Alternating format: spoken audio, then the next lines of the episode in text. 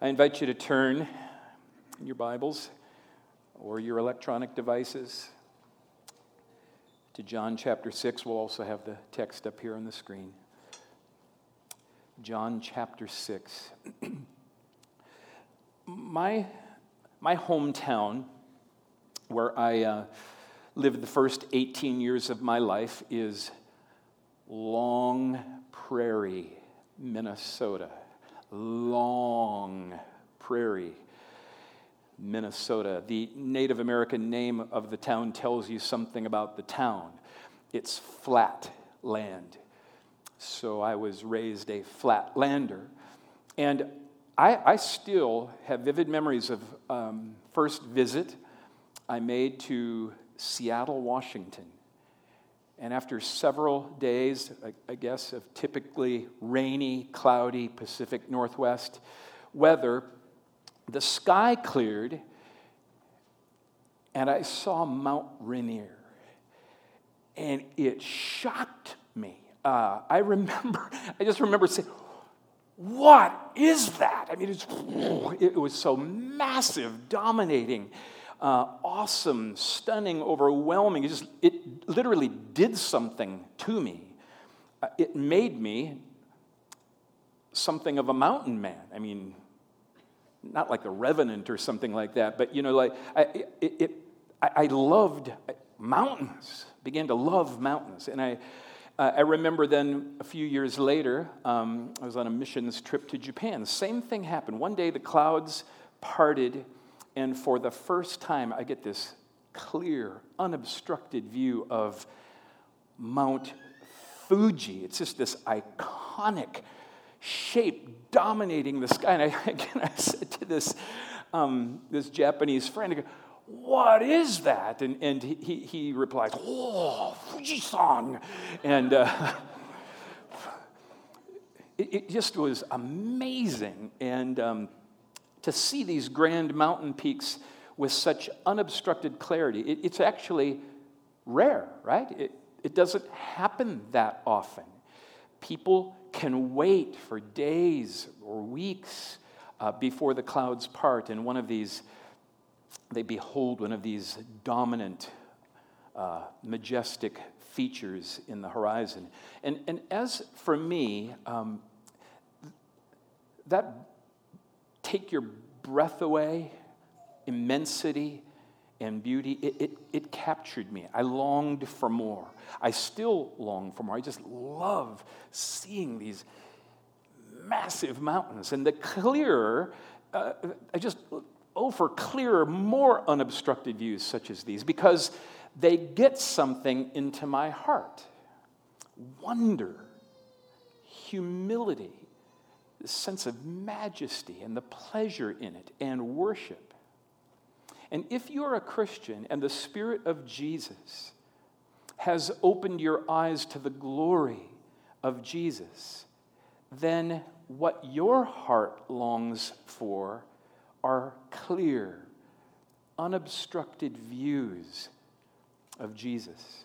And that's because God uses clear, unobstructed views of Christ Jesus to get something into our hearts. And, and that's something, that, that joy, that wonder, it, it transforms us, it affects us. Now, of course, the Old Testament has views of Christ, but those views are, are kind of like. Uh, you know, Seattle most of the time. They're hazy, cloudy, unclear. The Old Testament is filled with vague outlines and shadowy silhouettes of Jesus. And, and so, where they stand in relation to time and this progressive revelation of the storyline of redemption, that they leave us with limited visibility.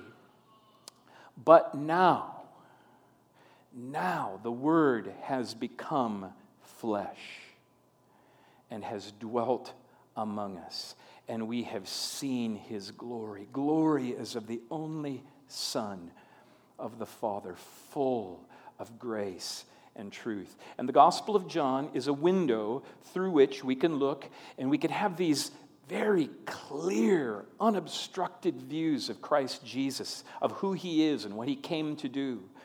And through these clear and unobstructed views of Christ Jesus in the Gospel of John, God intends to put something in our hearts, something that will change us. So let's throw open the window again and see what God the Father and the Apostle John intend for us to see. I'm going to read John chapter 6. We're going to look at verses 35 through 40. And I would ask you to give your undivided attention to God's holy and eternal and life giving word. Jesus said to them, I am the bread of life. Whoever comes to me shall not hunger, and whoever believes in me shall never thirst. But I said to you that you have seen me and yet do not believe. All that the Father gives me will come to me, and whoever comes to me, I will never cast out. For I have come down from heaven, not to do my own will, but the will of him who sent me.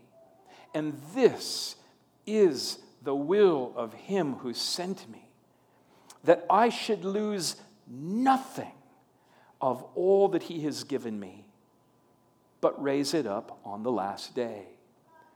For this is the will of my Father, that everyone who looks on the Son and believes in him should have eternal life, and I will raise him up on the last day. This is God's word. May he bless it, bless the reading of it, bless the hearing of it, bless the preaching of it, in order that we might know him and commune with him as he is. Let's pray together.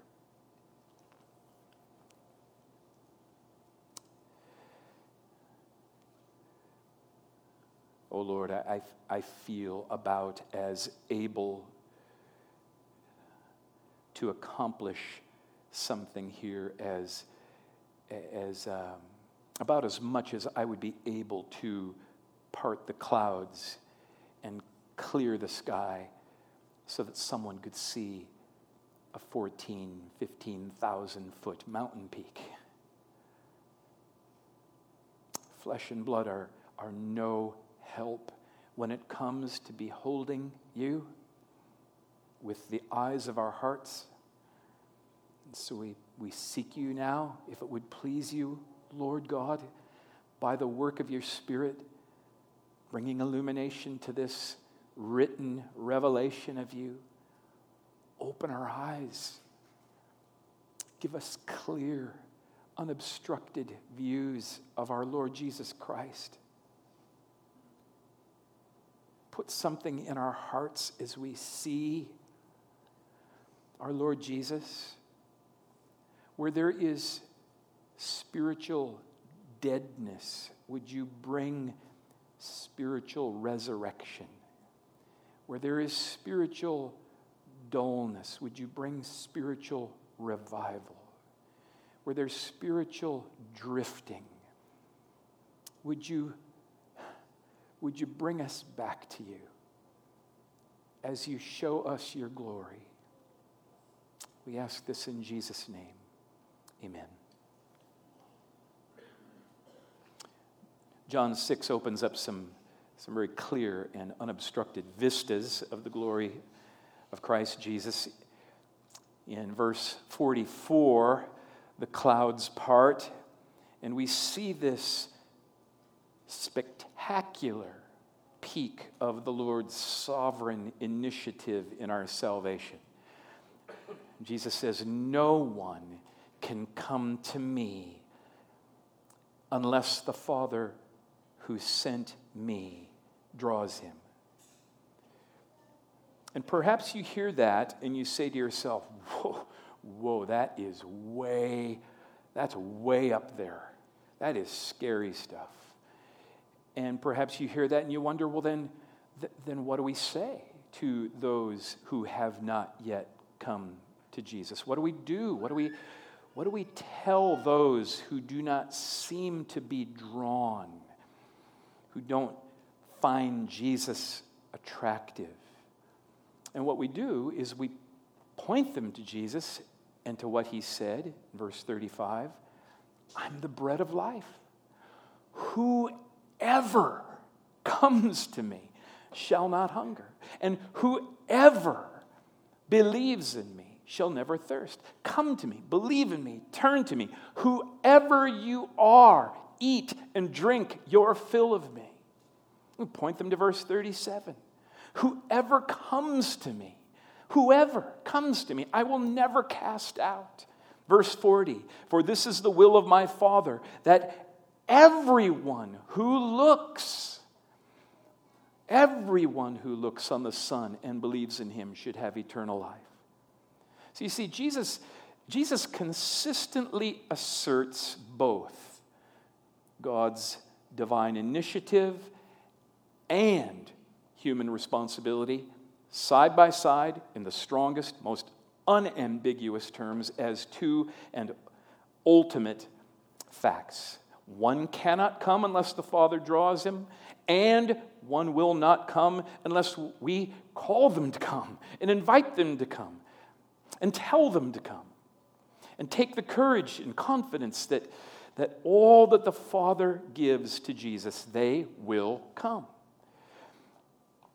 J.I. Packer writes C.H. Spurgeon was once asked if he could reconcile these two truths to each other, namely God's sovereignty, man's responsibility.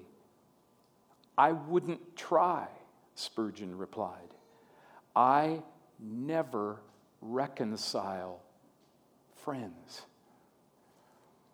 They're friends, they go together. What a mountain peak. But there's another massive and majestic mountain peak reaching upward in unobstructed clarity in John 6 37 to 40. And that is the gospel truth that true believers are kept by the power of Christ. True believers are kept by the power of Christ. That is, those who truly believe in Christ are kept, kept in faith, kept in grace, kept in Christ, all the way to the end by the unconquerable power of Christ. Those in the Reformed tradition refer to this truth as, as the perseverance of the saints, or another way of saying it is the preservation of the believer. However, we choose to label it, this truth aims to answer a very important question.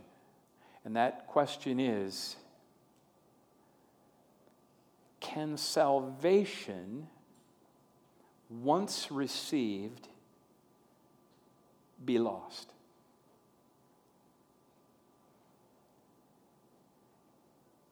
Can salvation once received be lost? Can, can someone lose their salvation?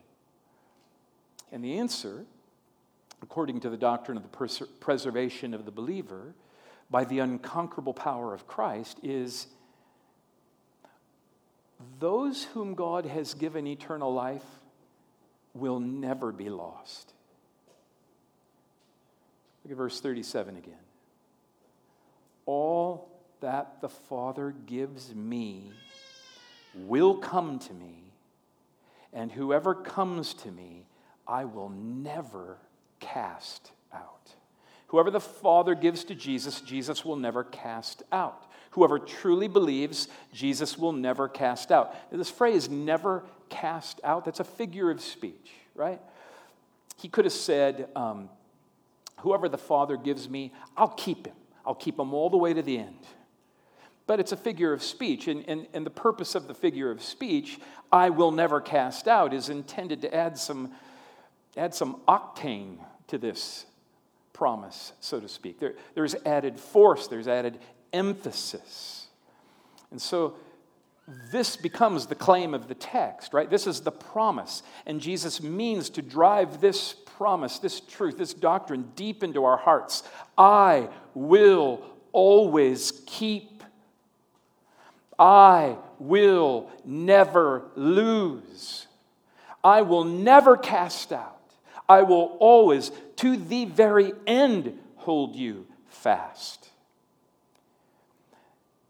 But now you see, we, we must clarify to whom does Jesus make this promise? For whom is this promise? Perhaps you're familiar with a, it's an old phrase. Um, used to actually say it a lot. Um, it's the old phrase, once saved, always saved. You know the phrase.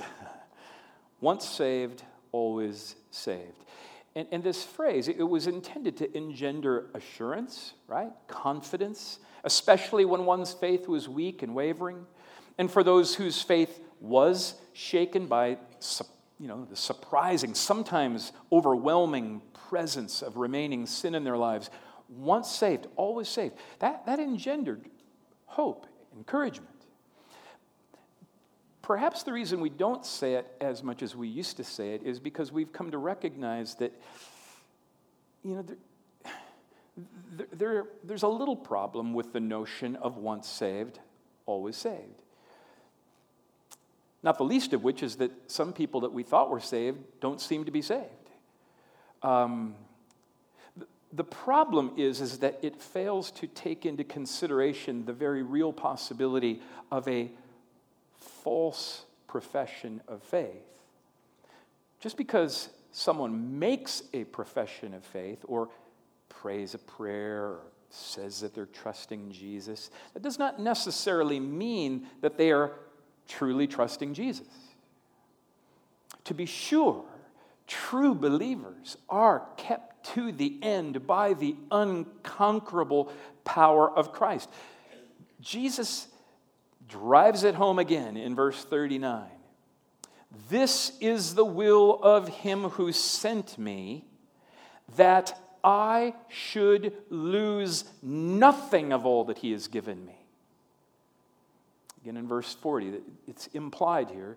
This is the will of the Father, that everyone who looks on the Son and believes in him should have eternal life. Here's the promise, and I'll raise him up on the last day. So those who truly believe in Christ are kept in faith, they're kept in grace all the way to the end by the unconquerable power of Christ. The Apostle Paul emphasizes the same thing from his out of his language in Ephesians chapter 1 verses 13 14 he says in him that is in Christ, in union with Christ, you also, when you heard the word of truth, the gospel of your salvation, and believed in him, were sealed with the promised Holy Spirit. It's just this, you're locked in, you're sealed in.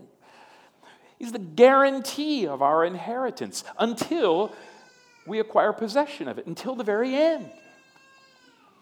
Those who truly believe in Christ are sealed. They're kept in faith and in grace by the power of the Spirit of Christ until the day they actually acquire possession of the inheritance, namely eternal joy, eternal pleasure in the presence of Jesus. And, and this truth, this truth, it, it engenders great hope, does it not? It engenders great encouragement, especially when our faith is weak I mean, certainly, certainly, if we were honest with ourselves, we know that left to ourselves, to our own strength, to our own resolve, to, to us, we, we would undoubtedly drift. We would undoubtedly fall off the grid. We would un- most certainly that if that preservation of my faith, the preservation of my affection for Jesus, the, the preservation of my commitment to following Jesus, it all depended on me, I would undoubtedly drift downstream with the current of this world and my own self serving desires. I would undoubtedly lose my salvation. And so, this view of Christ, oh, it is massive. It is majestic. He is strong. He is sovereign. He is absolute in power and faithfulness. And Jesus will, loved ones, listen, he will never lose his grip. Jesus will never turn away. Jesus will never change his mind. Jesus will never remove his powerful hold on his children. And so the problem with the phrase, once saved, always saved, is that it doesn't really answer who is truly saved.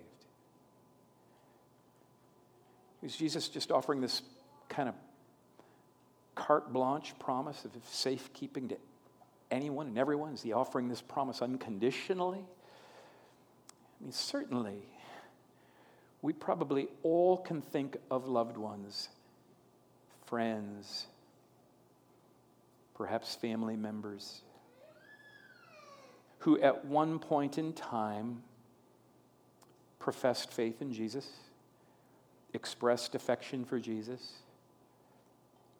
but who no longer walk with Jesus. You, you know someone who at one point in time seemed genuine in their devotion to Christ, but now they display no commitment, no devotion. And you wonder, what? What happened? Jesus has categories for this, specifically in his parable of the sower. Listen, listen to what Jesus says. The sower sows the word. And these are the ones along the path where the word is sown. They, when they hear, Satan immediately comes and takes away the word that is sown in them. And these are the ones sown on rocky ground. The ones who, when they hear the word, immediately receive it with joy. And they have no root in themselves, but endure for a while. Then, when tribulation, you know, life gets really hard, they suffer for a while, a long while, or persecution arises on account of the word, immediately they fall away. And others are the ones sown among thorns. They are those who hear the word but the cares of the world and the deceitfulness of riches and the desires for other things enter in and choke the word, and it proves unfruitful. So you see, Jesus has categories for false believers. He has a category for those who hear, they see, they taste, they make a start, they have a beginning, but they're not true believers. The promise of John 6 37 to 40, the, the promise Jesus is making is unto those who believe. Present tense, believe. They believe today. In fact, each time John records Jesus' use of the word believe, it is always in the present continuous sense. Namely, whoever comes keeps coming. Whoever believes keeps on believing. Whoever eats and drinks and keeps on eating and drinking and taking their fill of Jesus. These are the ones Jesus will never cast out. So you see, the promise of John 6 37 to 40, it, it, it does not apply to someone who has taken some past step of faith but is not believing today. True believers keep believing. False believers may start, but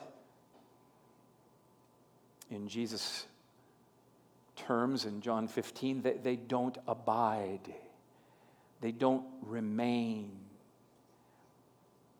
True believing is not something that's only past tense, some event back when, something that somebody did at one point in time. True believing, according to Jesus, is always present tense. Jesus says, God so loved the world that he gave his only son that whoever what? Believes present tense continuous action should not perish but have eternal life. Once saved, always saved? Yes. But how do you know you're truly saved? You're believing. You're believing.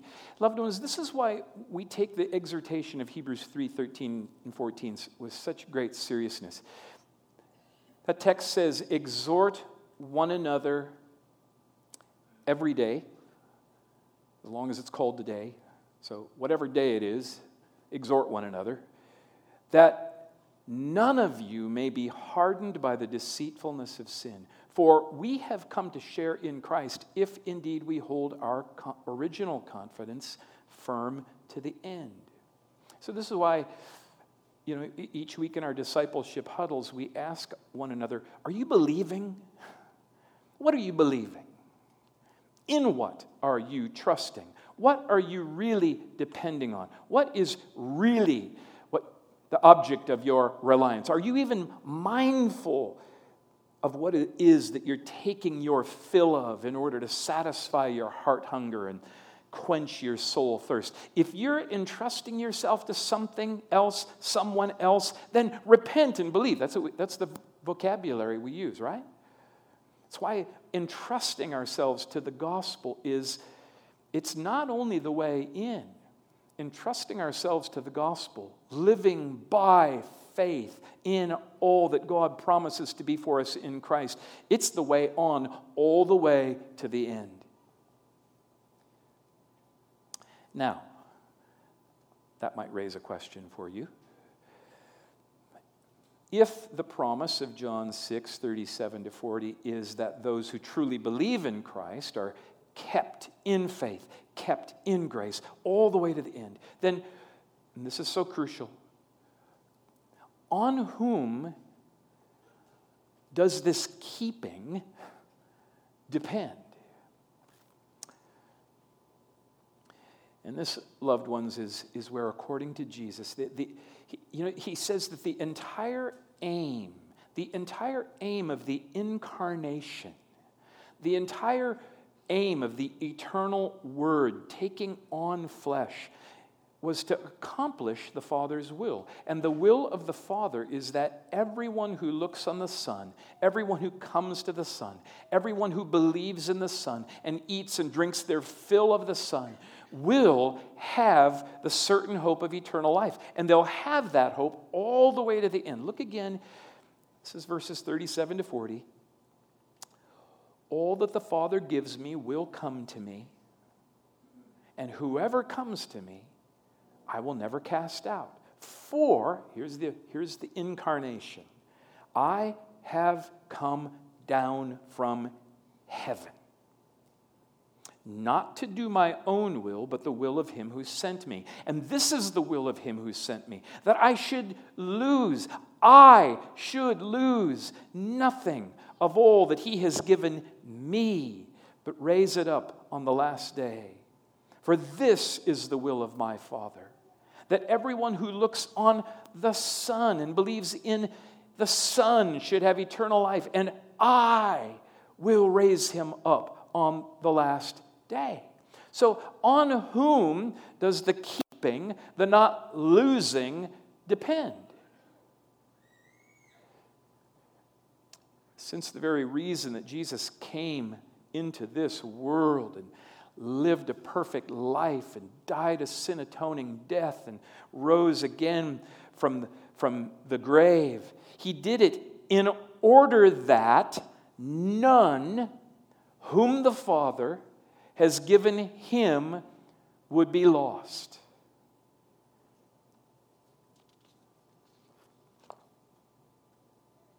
That's why the Father sent the Son. That's why Jesus came from heaven as a man. And when anyone comes to him and trusts in him and eats and drinks their fill of him, Jesus, Jesus takes them on his shoulders, as it were, and says, I'll keep that. I will protect that. I will never lose that. And so, loved ones, our, our being kept does not depend on our hold on God, but rather on Christ's hold on us. Now, one more question. How is the truth, namely this truth that those who truly believe in Christ are kept in faith and grace all the way to the end by the un- unconquerable power of Christ, how, how is that truth meant to function? You're a believer, well, then what should be the functional effect of this gospel truth? What is it that God means to put in our hearts as we gain this clear, unobstructed view of this massive, mountainous truth of the keeping power of Christ Jesus? Answer God means for us to have a profound sense of assurance and security and peace. So, loved ones, let me ask you this. Where should, where should you look for assurance? Where should you look for security? Where should you look for assurance of salvation? Where should you look for rest and confidence? Th- this passage tells us that, um, in one sense, you should look to your faith. Again and again and again, Jesus just presses this question on us Are you believing? Are you believing? Do you believe? Is there faith present? And we're pressed with this question again and again through, because this gospel, John's gospel, makes it so emphatically clear that whoever believes in Christ has eternal life. So it's, it's huge, right? So the, the text is asking us this question again and again Do you, do you believe? Do you believe? Do you believe? Are you believing today? But what this vision of Christ, this view of Christ is reminding us is that in looking to whether or not we believe, in, in looking to our faith, what we are really looking to listen carefully. What we are really looking to is Christ. We're not looking to our faith, we are looking to the object of our faith. Do you believe means is your eye on Christ? Are you looking to the Son? you're not looking at yourself at all. And to those who look to Christ, Christ is, as it were, looking back at us and saying, You're mine. And I will not let you go. And I will hold you fast. And I will raise you up on the last day. I want to close with um, a quote, it's kind of a Spurgeon day.